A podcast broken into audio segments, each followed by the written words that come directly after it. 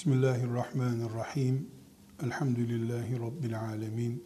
Ve sallallahu ve sellem ala seyyidina Muhammedin ve ala alihi ve sahbihi ecma'in. Fıkhı öğrenmeden önce fıkhın yolunu, yordamını önce öğreneceğiz. Ama ondan önce de ilmin kollarından bir kol olduğu için fıkıh önce mümin olarak ilme nasıl bakmamız gerektiğini öğreneceğiz. İşte Kur'an ikra kelimesiyle başlıyor. Alime çok sevaplar vaat ediliyor. Alimin mürekkebi şehidin kanıyla ölçülüyor gibi çok defalar duyduğumuz farklı bilgilerden biraz daha ileri gitmek istiyorum. İlmin ümmetimiz açısından oluşturduğu değeri örneklendirmesi bakımından bir not defterlerinize yazılmasında fayda var diye düşünüyorum. Hicretin 429. senesinde yani bugün hicretin 1434'ünde olduğumuzu kabul edersek takriben bundan 990 sene önce Bağdat'ta yaşayan Hafız Ebu Bekir isimli bir zat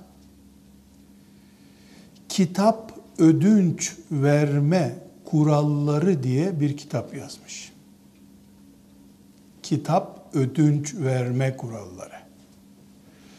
Bundan tam bin sene önce, bin sene önce yazılmış kitap.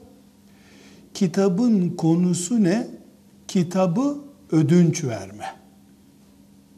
Bir Müslüman kitabı ödünç verirken nelere dikkat eder, alırken nelere dikkat eder, kitap geri verilmezse yani emanet alınmış kitap geri verilmezse ne yapmak lazım? Bunları ele alıyor. Bu neyi gösteriyor? Bundan bin sene önce kitap kültürü olan, birbirlerine kazma kürek verir gibi emanet kitap veren bir ümmet imişiz biz. Kadınıyla, erkeğiyle daha sonra örneklerini göreceğimiz, bilhassa kadınlar üzerinden örneklerini göreceğimiz bir ilim okyanusunda yüzüyormuş ümmetimiz. Bu sadece fıkıh, tefsir, hadis ilminde değil, astronominin de içinde bulunduğu, matematiğin içinde bulunduğu, coğrafyaya dair binlerce kitabın yazıldığı bir medeniyetin devamıyız şu anda kızlarını bile okutmakta zorluk çeken veya ilim öğretilen yerlerde çocuklarının ilim öğrenirken ahlaklarının ve dinlerinin bozulacağından endişe eden Müslümanlar olarak biz ahlak ve din endişemizden dolayı geri kalmışlıkla, ilimle alakamız olmamakla itham edilen bir ümmetiz. Ama bin sene önce kütüphanemiz vardı.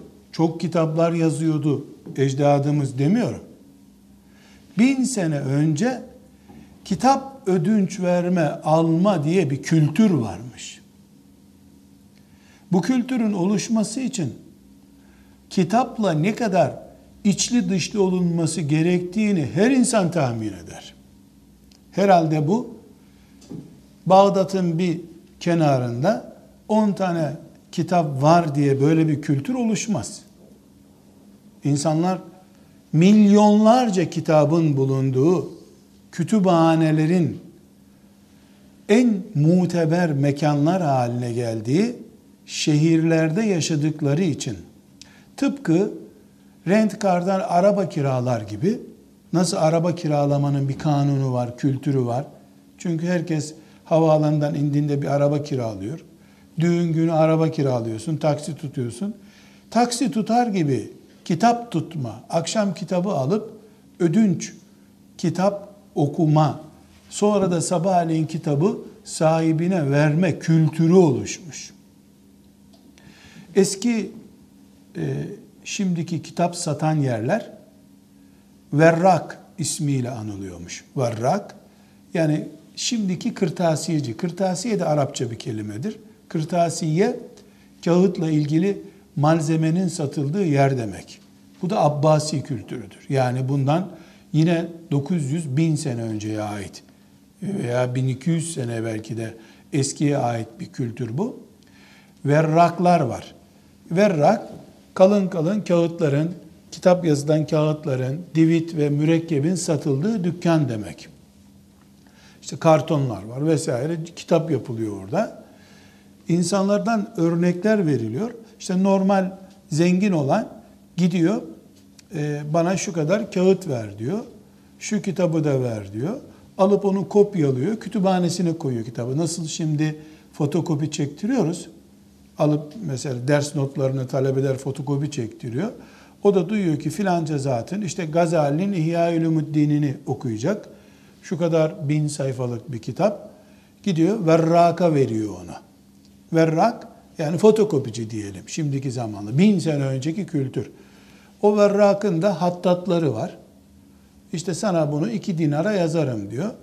Alıyor bir ay sonra gel diyor. Kitabın fotokopisi gibi yenisini yazmış olarak veriyor. Onun için kütüphanelerde mesela İhya Ulumuddin'in belki bin tane yazma nüshası vardır. Hep bu şekilde çoğaltılmış. Sonra onu oğluna bırakmış, talebelerine bırakmış. Çok enteresan ümmetimizin ilim kimliğini, kitap kimliğini ve kadınıyla, erkeğiyle, çocuğuyla ne hale gelmişler? Kitapla nasıl su gibi, hava gibi haşir neşir olmuşlar? Bunu örneklendirmesi bakımından bir örnek veriyorum. Adam verraka gidiyor. Şu kitabı bana diyor kaça fotokopi çekersin diyelim. Bizim sözümüzle anlaşılsın. Kaça yazdırırsın? Bunun Arapçası istinsah. İstinsah bir şeye bakıp aynısını kopyalamak demek. Kaça istinsah yaparsın diyor. İşte iki dinara yaparım diyorsa mesela. Eyvah ben bunu bir senede biriktiremem bu parayı diyor. Müsaade eder misin diyor. Ben burada kendim yazayım bunu. Bir dinar vereyim sana. Çünkü o hattata yazdıracak. Bir dinar bu sefer çok para olacak. Müsaade et. Ben bunu kendim yazayım burada diyor. E benim masamı işgal edersin burada. Müşteri kaybederim ben diyor. O zaman ne yapalım diyor. Sen akşam kepengi kapatıp kapıları kapatıp eve gideceksin değil mi diyor. Evet diyor. Ben burada sabaha kadar yazayım seni de meşgul etmeyeyim bir liraya işte bir dinara yapayım bu işi diyor. Anlaşıyor adam. Kepenkleri kapatıyor, kapısını kilitliyor. Verrak yani kırtasiyecinin sahibi evine gidiyor. Adam orada hapis kalıyor. Tuvalet yok, bir şey yok. Hapis kalıyor. Küçücük bir mum ışığında sabaha kadar kitabı yazıyor iki dinarlık kitabı bir dinara mal edecek kendine. Neden? Çünkü kitap okumayı, evinde kitap e, bulunmasını hayatın bir gereği olarak görüyor. 7. asrın alimlerinden daha sonra derslerde sık sık adı geçecek inşallah Mizzi isimli alim, çok büyük bir muhaddis. Bugünkü bilgisayar ortamında denebilecek tarzda kütüb-i sitteyi e, fiilistlemiş bir zat. Bir insan aklını zorlayacak kadar ciddi zekası olan zat. Onun hatıratında diyor ki 7. asır yani Peygamber Efendimiz'den aleyhissalatü vesselam 700 sene sonra asır derken biz hicret asrını kullanıyoruz. Yani biraz önce işte 4. E, asır 424 dedik. Hicretten itibaren İslami konuları konuşurken hicret takvimini kullanıyoruz. Diyor ki bu zamanda diyor yani hicretin 7. asrında işte ben diyor çeyizinde çeyizinde İmam Şafii'nin kitapları bulunmayan bir kız görmedim diyor.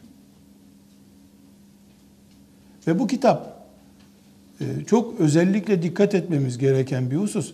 Şimdi mesela e, bir kitap en büyük ansiklopediler bu çapta basılıyor. Böyle bu çapta en büyük ansiklopedi böyle oluyor. E, o zaman bu kitap bu kadar şimdi bu kadar bizim kitapçıdan aldığımız kitap bunun 10 katı o zaman. Çünkü elle yazılıyor kalın kalın, kağıtlar kalın. Şimdiki kumaş kalınlığında kağıtlar var o zaman. Bu incelikte kağıt yok piyasada. Kütüphanede İstanbul kütüphanelerinde o zamanlara ait kitaplar var. Şimdi 100 sayfalık bir kitap o zaman 1000 sayfaya tekabül ediyor. Yani bir kızcağız İmam Şafii'nin filan kitabını çeyiz malzemesi. Yani bu kız evlenebilmek için İmam Şafii'nin eserlerini okumuş. İmam Şafii'nin mezhebinin revaçta olduğu bir yerde çünkü. Cahil cühela bununla kim evlenir? İmam Şafii'nin kitapları çeyizinde var kızın. Çeyize de dekor olarak, dekor olarak alıp koyduğun zaman kimi kandıracaksın?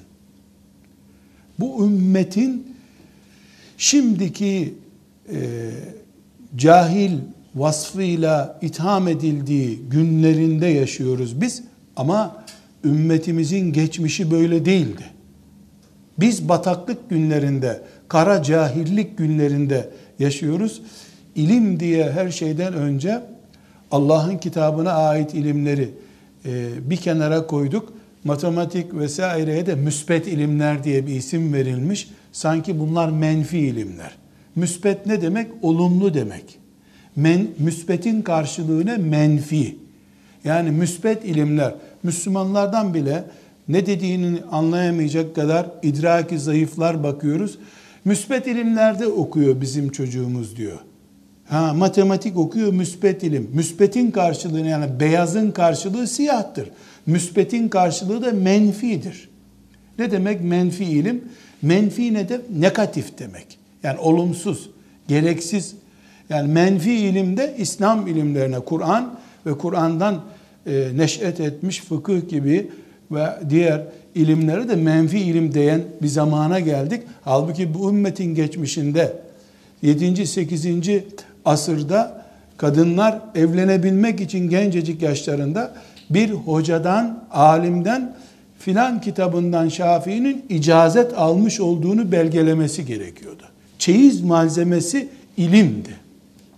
Dantelin vesaire kadınlarca çok önemsenen e, bugünkü süs eşyasının yerine bu ümmet zamanında kitabı oturtmuştu.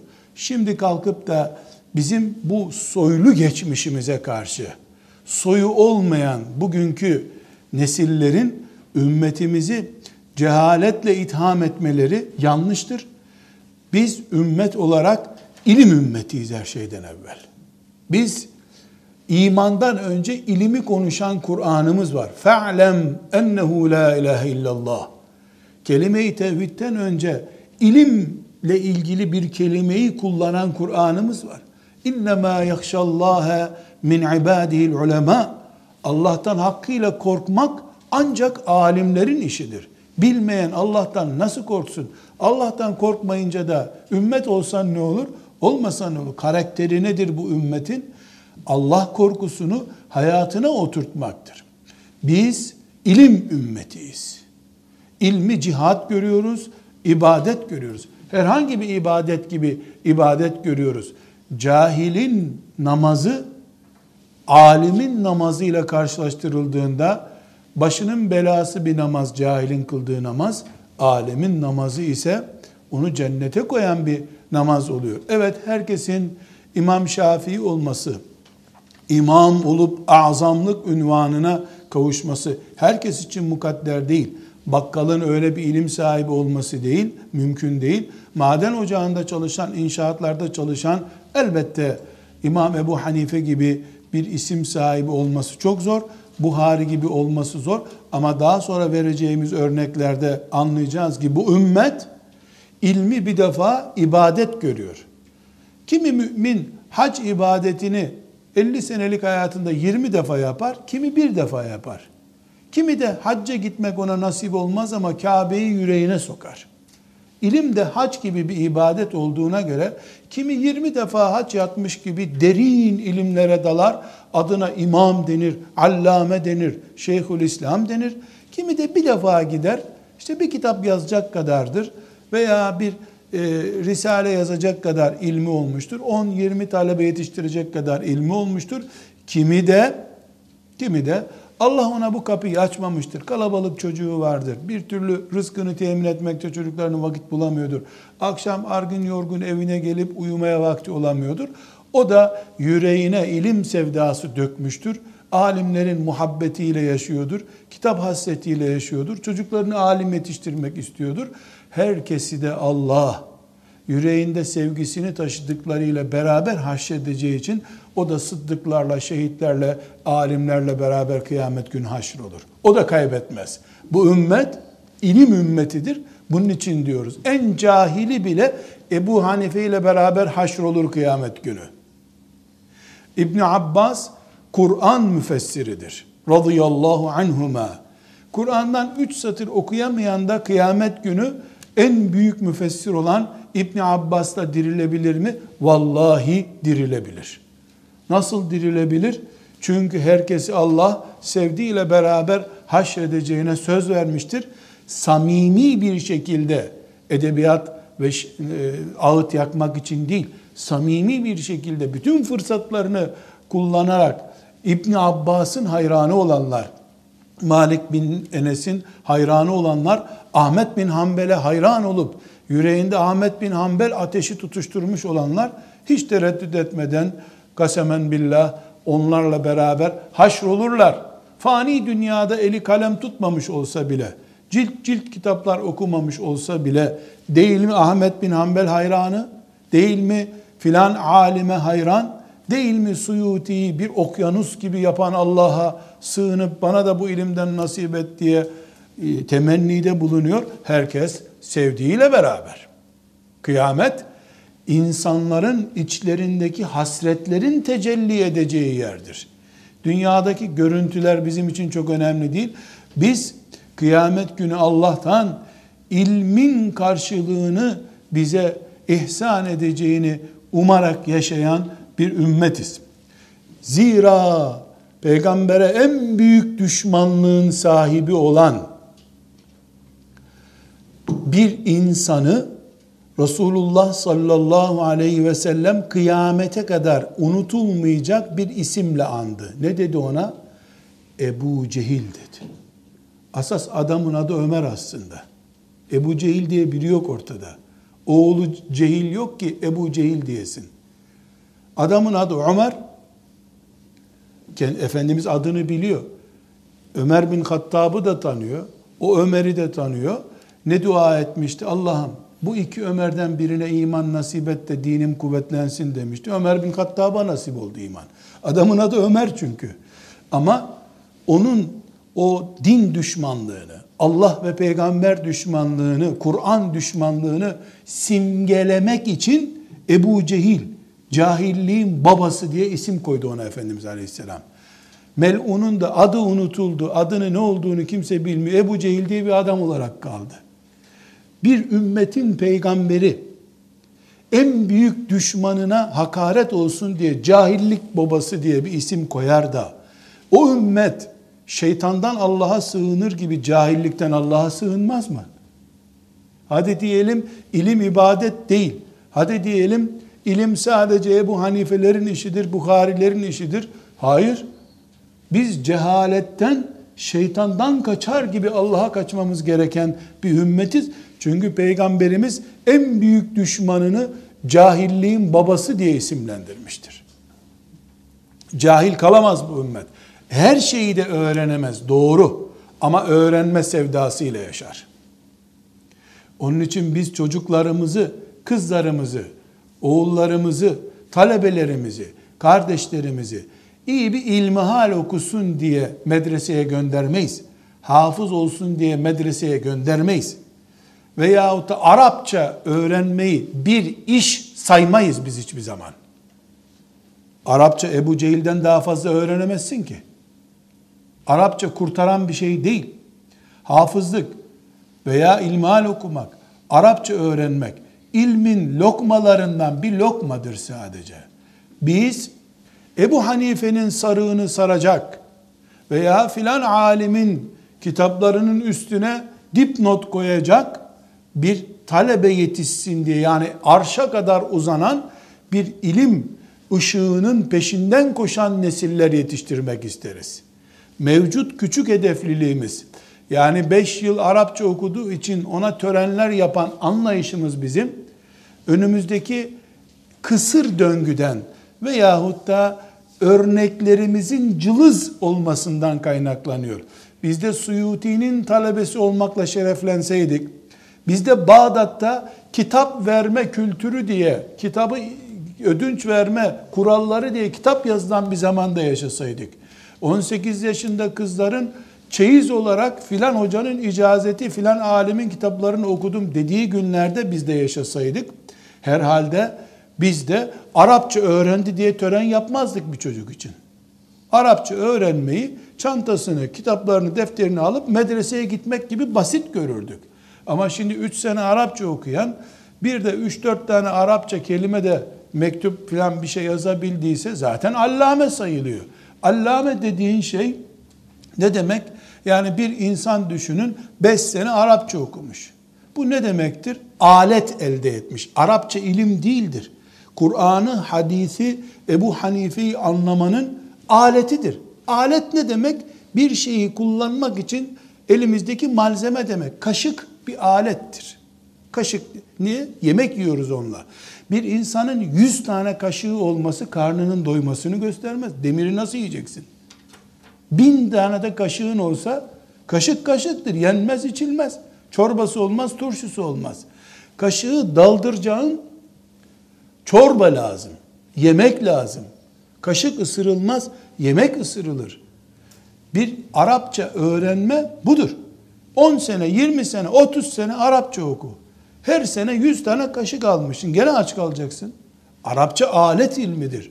Asıl olan Allah'ın kitabından insanın kıyamette kalbine iman akıtmış birisi olduğu için cennet nimetleriyle karşılaşacağı İbn Abbas'la, Enes İbni Malik'le, ümmetin fakihi Abdullah İbni Mesud'la beraber haşr olmasına sebep olacak amel edeceği ilimlere sahip olmaktır.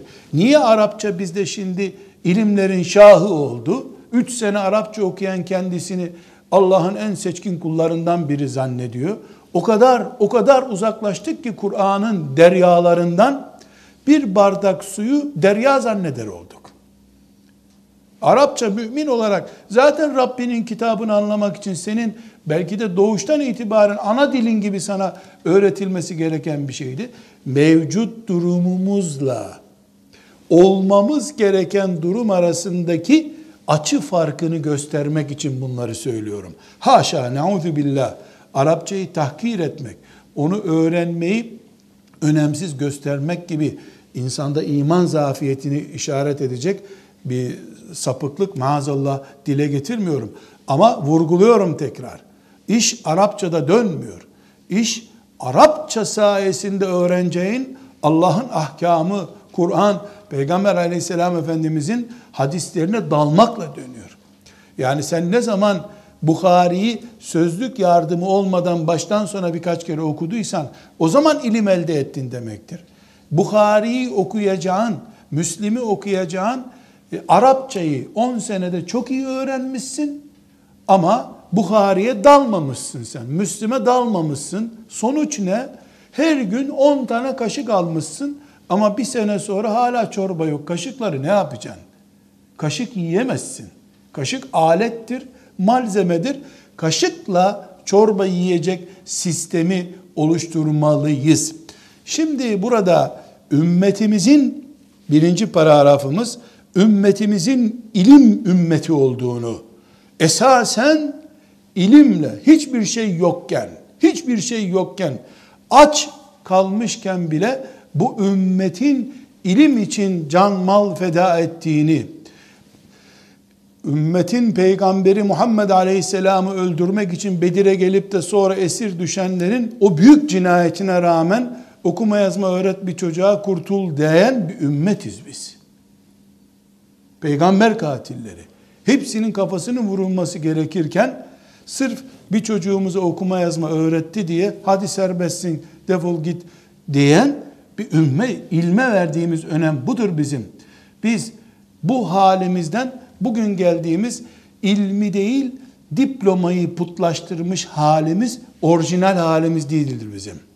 Bu ümmetin orijinal hali değildir bu. Sonradan nasıl derme çatma evleri parkları oluyor insanların. Derme çatma bir barakası oluyor. Bu ümmetin orijinal hali ilim halidir. Bu cahil halimiz Allah'ın kitabını mealden okumaya çalışma halimiz bizim. Dilinden uzak, kültüründen uzak halimiz orijinal halimiz değildir. Çünkü biz cehaleti ümmetin en büyük düşmanının adı olarak koymuş bir peygamberin ümmetiyiz biz. Ebu Cehil diye Allah'ın en büyük düşmanına isim vermiş. Şimdi cahilliğin babası değil kendisi cahil kalmış.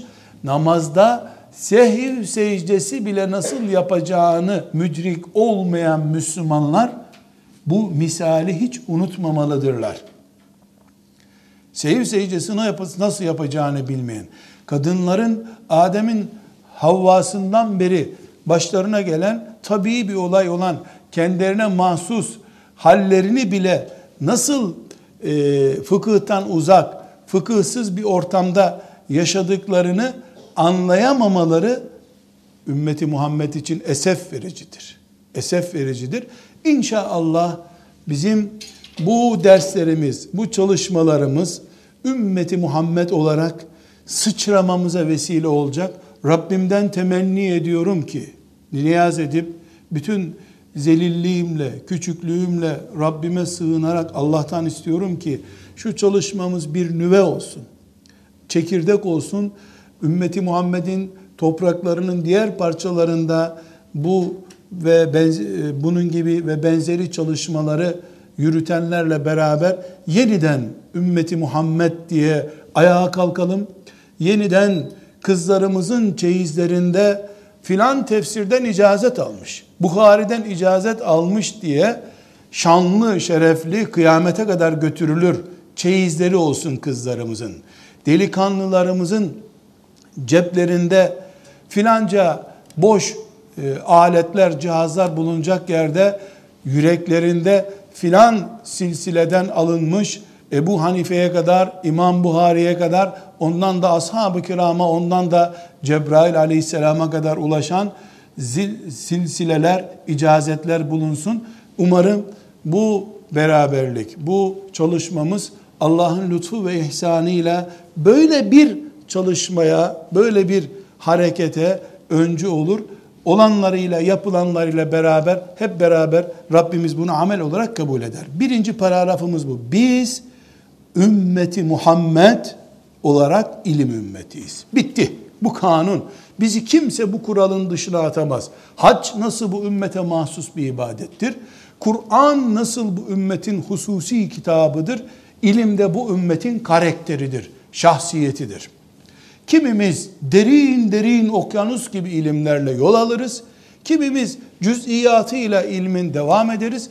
Kimimizi de Allah bu işten nasipdar kılmamıştır. Yüreğine sevdasını tutuşturmuştur. Ama Rabbimizin huzuruna İbn Abbaslar, Ebu Hanifeler, İbn Hacerler, Buhariler hep beraber fiilen alimler ve alimlere hayranlıkla ömür geçirmişler olarak Rabbimizin huzuruna çıkarız diye niyaz ediyoruz.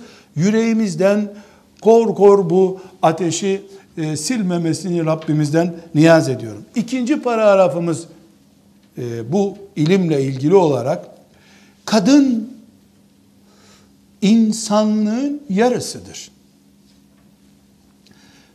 İslam erkek dini değildir. Kadın dini de değildir. İnsan dinidir.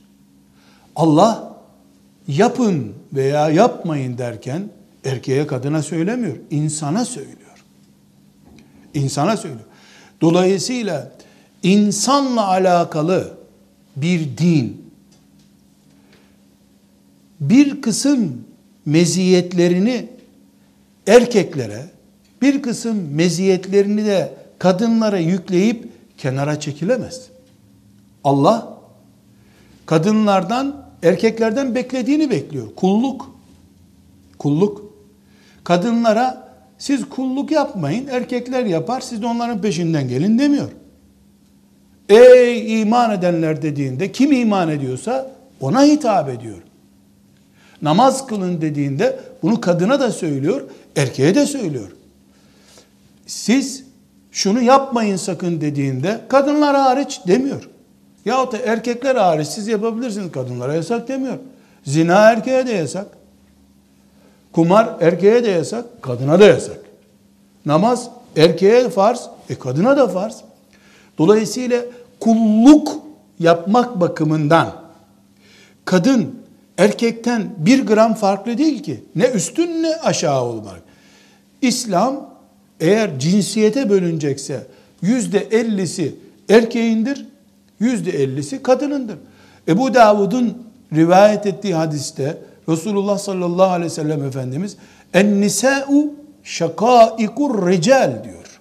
En nisa'u şakaikur rical. Erkekler kadınların parçasıdır. Kadınlar erkeklerin parçasıdır anlamında bir parola bu. En nisa'u şakaikur rical. Şakik bir e, er insanın aynı anneden doğma kardeşi demek. Şakik. Arapça bir kelime. Şakaik bunun çoğulu. En nisa'u şakaikur rical. Mecazi manada Efendimiz sallallahu aleyhi ve sellem e, burada kadın erkeğin parçasıdır. Veya bir benzeridir şeklinde de tercüme edebiliriz bunu. Bu hadisin sebebi de kadının birisi Efendimiz sallallahu aleyhi ve selleme gelip e, işte e, abdestle, taharetle ilgili hükümler daha sonra e, derslerimizin içinde bu hadis bir kere daha ta, e, hayız konusu konuşulduğunda tekrar karşımıza çıkacak. Kadın böyle tereddüt edince de Efendimiz ona en nisa'u şakaikur rical yani erkeklerle ilgili bu hüküm olduğu gibi kadınlarla da ilgili olur.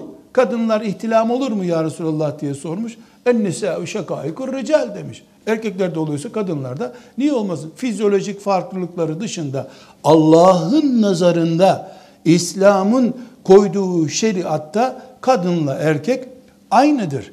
Dolayısıyla madem ki dedik ki en başta birinci paragrafımızda bu ümmet ilim ümmetidir. Okumamışları bile ilim ümmetinin ümmetindendir. Okumamışlar bile. Çünkü yüreklerinde Ebu Hanife hayranlığı vardır. Rabbim beni de İbn Abbas'la beraber, İbn Mesud'la beraber dirilt ne olur kıyamet günü diye hasret vardır. Orijinal halinde bu ümmetin cahillerinin okumamışlarının bile. Bu bir kural. İkinci kural olarak dedik ki madem ki Allah kadın erkek ayırmıyor. İslam erkeklerin dinidir demiyor. Kadınlar ikinci sınıf artan namazları kılsınlar, orijinal namaz kılmasınlar demiyor. Madem böyle bir din, o zaman ilim de bu ümmetin meziyeti ise kadınıyla erkeğiyle bu ümmetin meziyetidir. İlmi burada bu ikinci paragrafta vurgulamak istediğim şey ilmi Ebu Hanife erkektir diye İbn Abbas erkektir diye yaygın isimler bunlar olduğu için ilmi kadının ilgilenmeyeceği sırf erkeklerin uzmanlaşacağı bir alan olarak görmek yüzde yüz batıldır.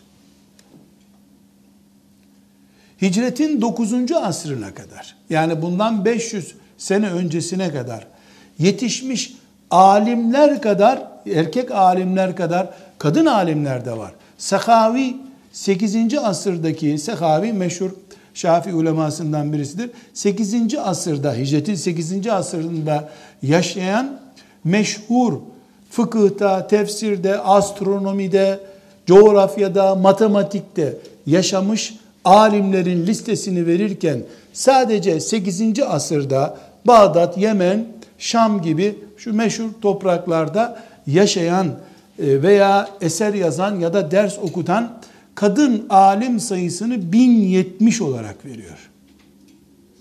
Burada bir şeye dikkat edin ama. Sahavi bu tespiti yaparken Horasan'ın bir köyünde tefsir okuyan bir kadını tespit edememiştir. Kitap yazmış, yüzlerce talebe yetiştirip icazet vermişleri sayabilmiş sadece. Erkeklerde de sayamıyor şüphesiz. Meşhur olanları, kitabı piyasaya inmiş olanları sen kimden okudun filanca zattan okudum diye adı duyulmuş insanları veriyor. Bir asrında bu ümmetin 1070 tane fıkıhta icazetli yani Ebu Hanife ayarında. O da 8. asır ümmetin Moğol istilası vesaireden dolayı sıkıntılara girdiği parçalanma dönemine aittir. Yani 8. asrımız maalesef bizim çok parlak bir asır değil. İlim olarak da parlak değil. Diğer siyaset olarak da parlak değil. O asırda Sehavi'nin e, biyografi kitabına girebilecek kadar meşhur olmuş 1070 kadın alimden söz ediyoruz. Çok daha e, kolay anlaşılacak bir örnek vermek istiyorum. E, İbn Hacer'in ve diğer e, ulemanın tespitlerinde bize hadis rivayet ettiği, dinle ilgili hüküm belirttiği bilinen sahabi sayısı kaç kişidir? Yani sahabi 120 bin kişi yaklaşık olarak ama bunların 120 bini de Resulullah şöyle dedi, Peygamber aleyhisselam böyle buyurdu diye bir bilgi ulaştırmıyor bize. Yani alim diyelim ya da hadis okutmuş diyelim, tefsir okutmuş alim sahabi sayısı 1642 erkek var. 1642 erkek sahabi Resulullah dedi ki aleyhissalatü vesselam bize şöyle yaptı. Veda haccında şöyle konuştu diye dini bize aktarmış. 1642 alim. 216 da kadın sahabi var. İlim halkası kurmuş, talebe okutmuş, ders vermiş. 1600 e, sahabinin rakamları küçültelim. 1600 erkek, 200 de e, kadın sahabi alim olduğunu hesap edelim. Bir şeye dikkat etmemiz gerekiyor o zaman. Nedir o? Demek ki takriben her 10 sahabi, 10 erkek sahabiye karşı bir e, kadın sahabi alimi var. Bu rakam böyle tam bir değil. Aslında 9'a bir gibi belki düşüyor ama yani bir yuvarlak rakam konuşuyorum ben şimdi. Yani sahabe döneminde sahabe döneminde Allah'ın dinini gelecek kuşaklara taşıyacak çapta alimlerin 10 tanesi erkek, bir tanesi muhakkak kadın oluyordu. Bu demek ki sahabe toplumunda sahabe toplumunda alim kadın sayısı en az onda bir. En az onda bir. Yani onda bir demek yüz alim bulunuyorsa Medine'de bunun on tanesi kadın muhakkak. Ama bir şey daha var. Bu onda bir rakamının aslında düzeltilmesi gereken bir şey. O 1642 sahabinin en az 600 tanesi de Ayşe'nin talebesidir. Bunu da unutmamak lazım. Çünkü onun dizinin dibine oturup soru sormamış sahabi neredeyse yok gibi. Ama biz onları bir kenara bırakalım. Yani öyle uzaktan ders okumuş değil. Ee, her 10 sahabiden bir alim olan, her 10 sahabiden biri kadınsa yuvarlak bir rakamla bu rakam bugün binde bir bile değilse eğer e, örnek nesil sahabe nesli. Denebilir mi ki 2000'li yıllarda yaşayan Müslümanlar İslam'ın örneğidir? Hayır, böyle bir şey olur mu hiç? En mübarek nesil sahabe neslidir. Sahabe neslinde bile onda bir olan bir rakam eğer bugün binde biri, on binde biri bulduysa o zaman orijinal örnek neslin dışında bir kulvarda yürüyoruz. Bizim yaşadığımız tarzda yanlışlık var. Babalarımızın, annelerimizin çocuk yetiştirme, kız çocuğu yetiştirmede sıkıntısı var demektir. Biz burada kadınların fıkhına dair bir medrese, okuldan ders yapacağımız zaman önce şu hakikati bilmemiz gerekiyor. Bu hanım kızlarımız bunlardan bir tanesi fakih olacağı zaman inşallah veya tamamı fakih fakihe olup bu ümmetin dinini yayacağı zaman bu bir mucize değildir. Mucize olmamış şeyi yapmanın adıdır. Bunun için tören yapmaya bile utanmamız lazım bizim. Vardı, Küllenmişti. İnşallah üstündeki külü uçurup bu koru yeniden ayağa kaldıracağız. Yeniden ateşleyeceğiz. Sıfırdan bir iş yapmıyoruz. Her on alimden bir tanesi ashab toplumunda da öyleydi. Daha sonra örnekler verdiğimizde göreceğiz inşallah. Sonraki asırlarda öyle. Ta 9. asrın sonuna kadar bu ümmet kızlarından da Bukhari ayarında alimler yetiştirdi. Ebu Hanife ayarında fakiheler yetiştirdi. E, Suyuti gibi bir alimin İnşallah ondan da isimler geçecek sık sık. Suyuti gibi bir alimin 50'den fazla kadın hocası var bine yakın e, ta, hocadan ders okumuş kendi hatıratında. 52 tane de yani 50 ve 52 arasında tam tereddüdüm var. E, 50'den fazla e, kadın hocası var Suyuti'nin. Suyuti gibi bir adam herhalde kuaförden yeni gelmiş bir kadının önünde ders okumak için oturacak hali yok. Yani Suyuti onun önünde dizin, diz çöküp oturuyorsa e, bu bir hoca hanım değil. Allame bir kadın demek ki. Dikkat edin bin hocası var Suyuti'nin 50'si kadın dediğimize göre o onda bir rakamı devam ediyor hala. Suyuti de yakın asırların adamı. Çok e, mesela İstanbul'un fethi zamanında yaşıyordu Suyuti. İstanbul'un fethini duydu Mısır'da yaşadığı halde.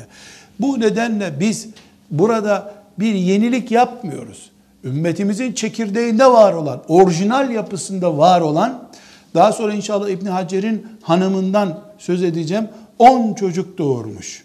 Onunu da sağlığında toprağa gömmüş bir taunda bir kadın, Bukhari icazeti almış, bir sürü de talebe yetiştirmiş bu arada.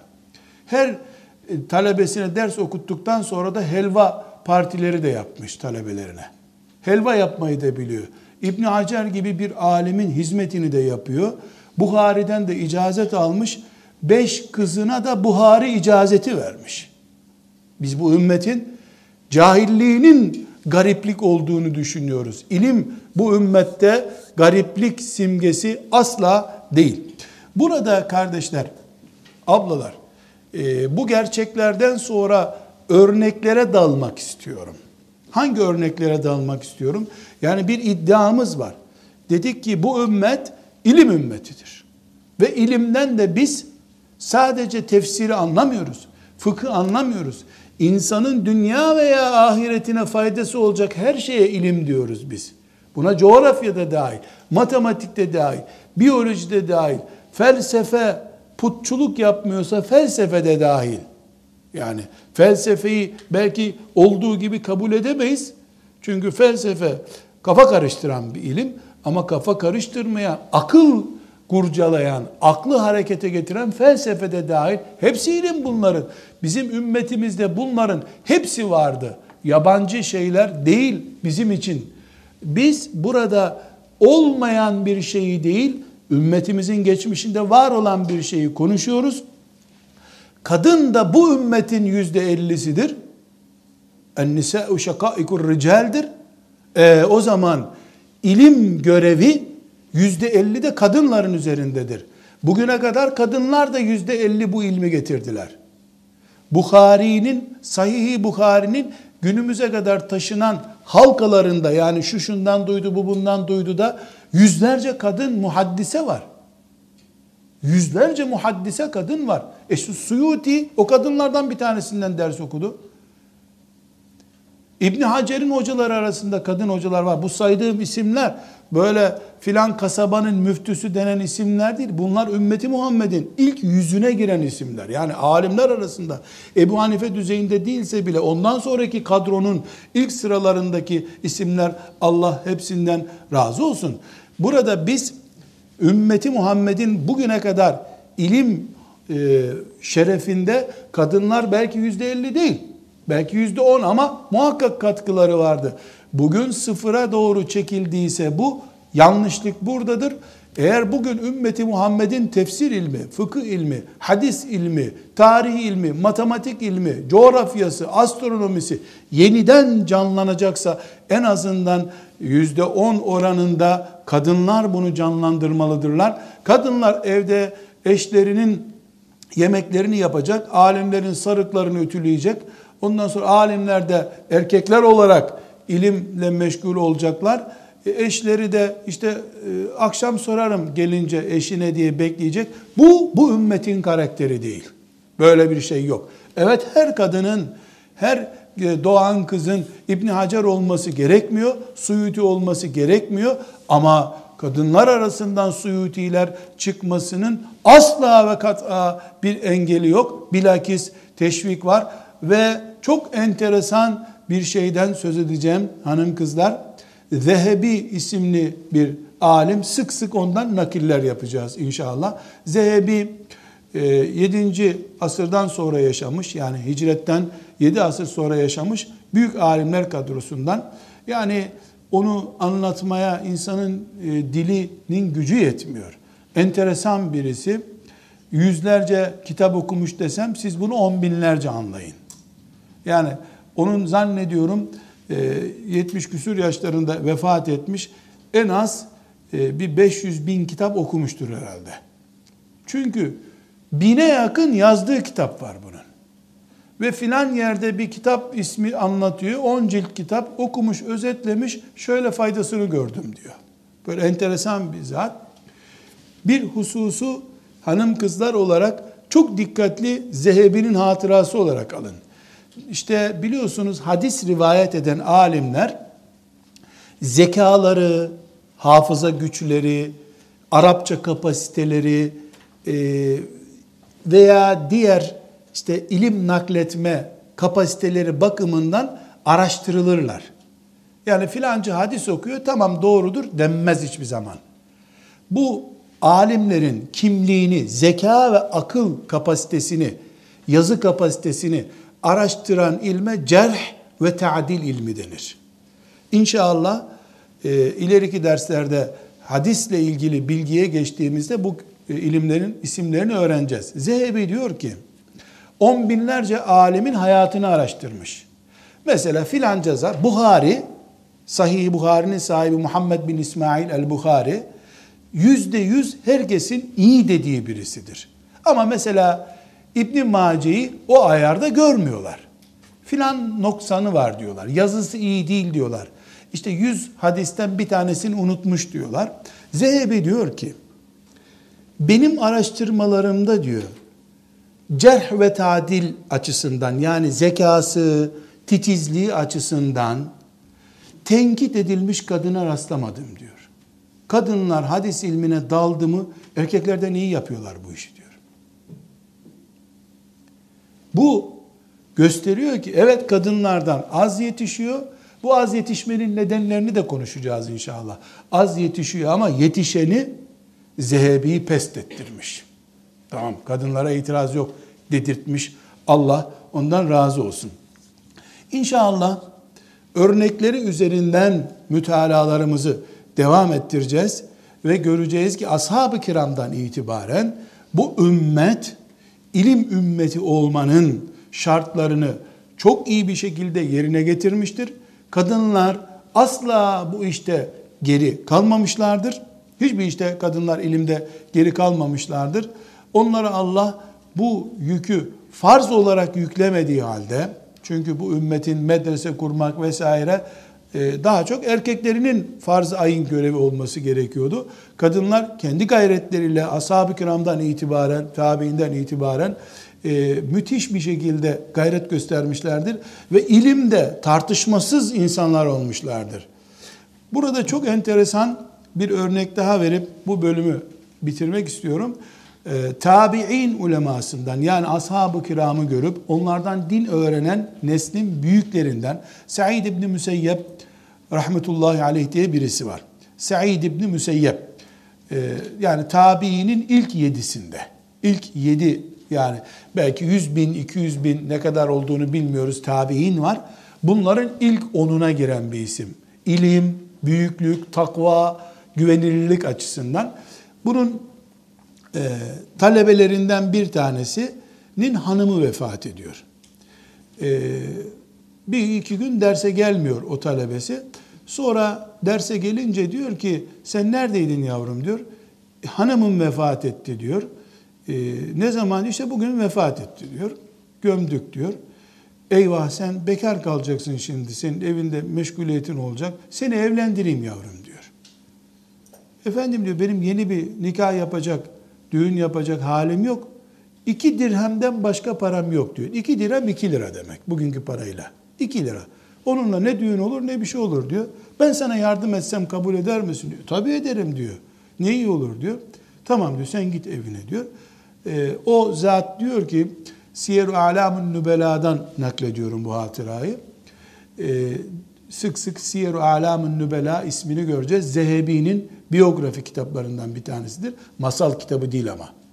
Ümmeti Muhammed'in geçmişindeki parlak hatıraları anlatan muazzam bir kitaptır. Ee, diyor ki o zat akşam eve gittim diyor. Ben evde oturuyorum işte ileride birkaç ay sonra bir, birisine diyecek ki bu çocuğu evlendirin herhalde bana bir hanım getirecek. Yani teklif getirecek. Kapı çalındı diyor. E, kim olur bu saati? Kim o dedim diyor. Said dedi diyor.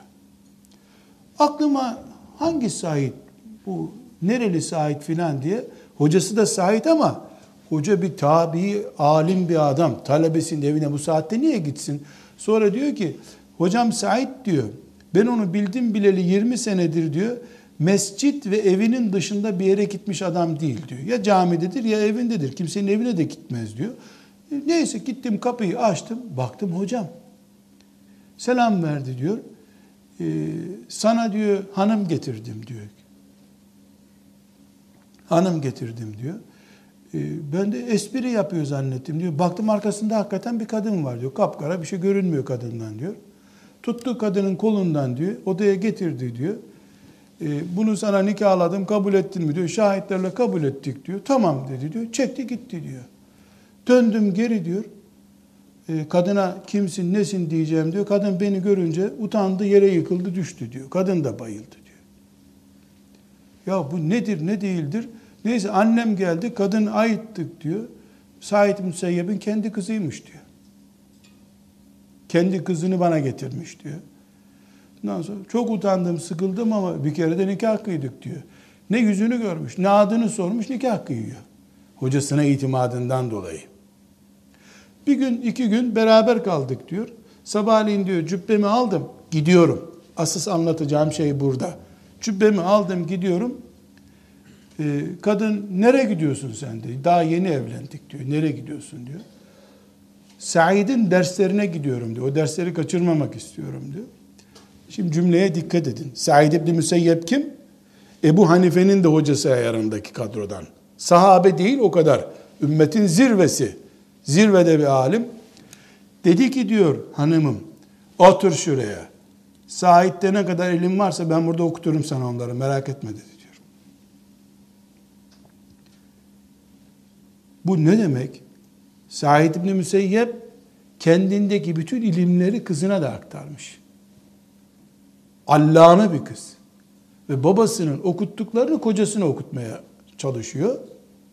Ve bu kız peçesiyle kocasına teslim edilmiş. Nişan mişan da yok ortada. Şimdiki gibi elinde iki tane lise diplomasından dolayı ayakları yere basmayıp topuklu ayakkabı giyen cinsten değil. Zamanının allamesi. Kur'an, hadis, tefsir, astronomide uzman Babası bir talebem var. Karısı öldü bugün bu gece bekar yatmasın. Hatta Said İbni Müseyyep bu saatte niye geldin demiş talebesi. Utandım ben. Yavrum demiş. Bizim evimizde hanımımız varken sen hanımsız bir gece geçirirsin diye üzüldüm demiş. Masal anlatmıyorum. Şerefli bir ümmetin şerefli tarihinden örnek veriyorum. Belki bu asırda bunu yapmaya muktedir bir sosyal yapımız yok ama biz buyuz aslında. Bir gün Rabbimiz müesser kılarsa biz de inşallah böyle amellere muvaffak oluruz diye Rabbimizden niyaz ediyoruz. Bu ümmet bu geçmişi olan bir ümmettir. Kendisi Said İbni Müseyyep ümmetin büyük adamı. Ondan sonra kızı da babasının derslerini kocasına okutma iddiasında otur Said'in bütün derslerini okuturum ben sana burada demiş. Yani şimdiki mantıkla bunu yorumlayacak olsak bir miktar böyle espri de yapalım. Yani burada oturmamız da sevap aslında sen ne işin var orada burada oturmamız o dersin yerine geçer demek istemiştir herhalde diyeceğiz. Ama öyle değil.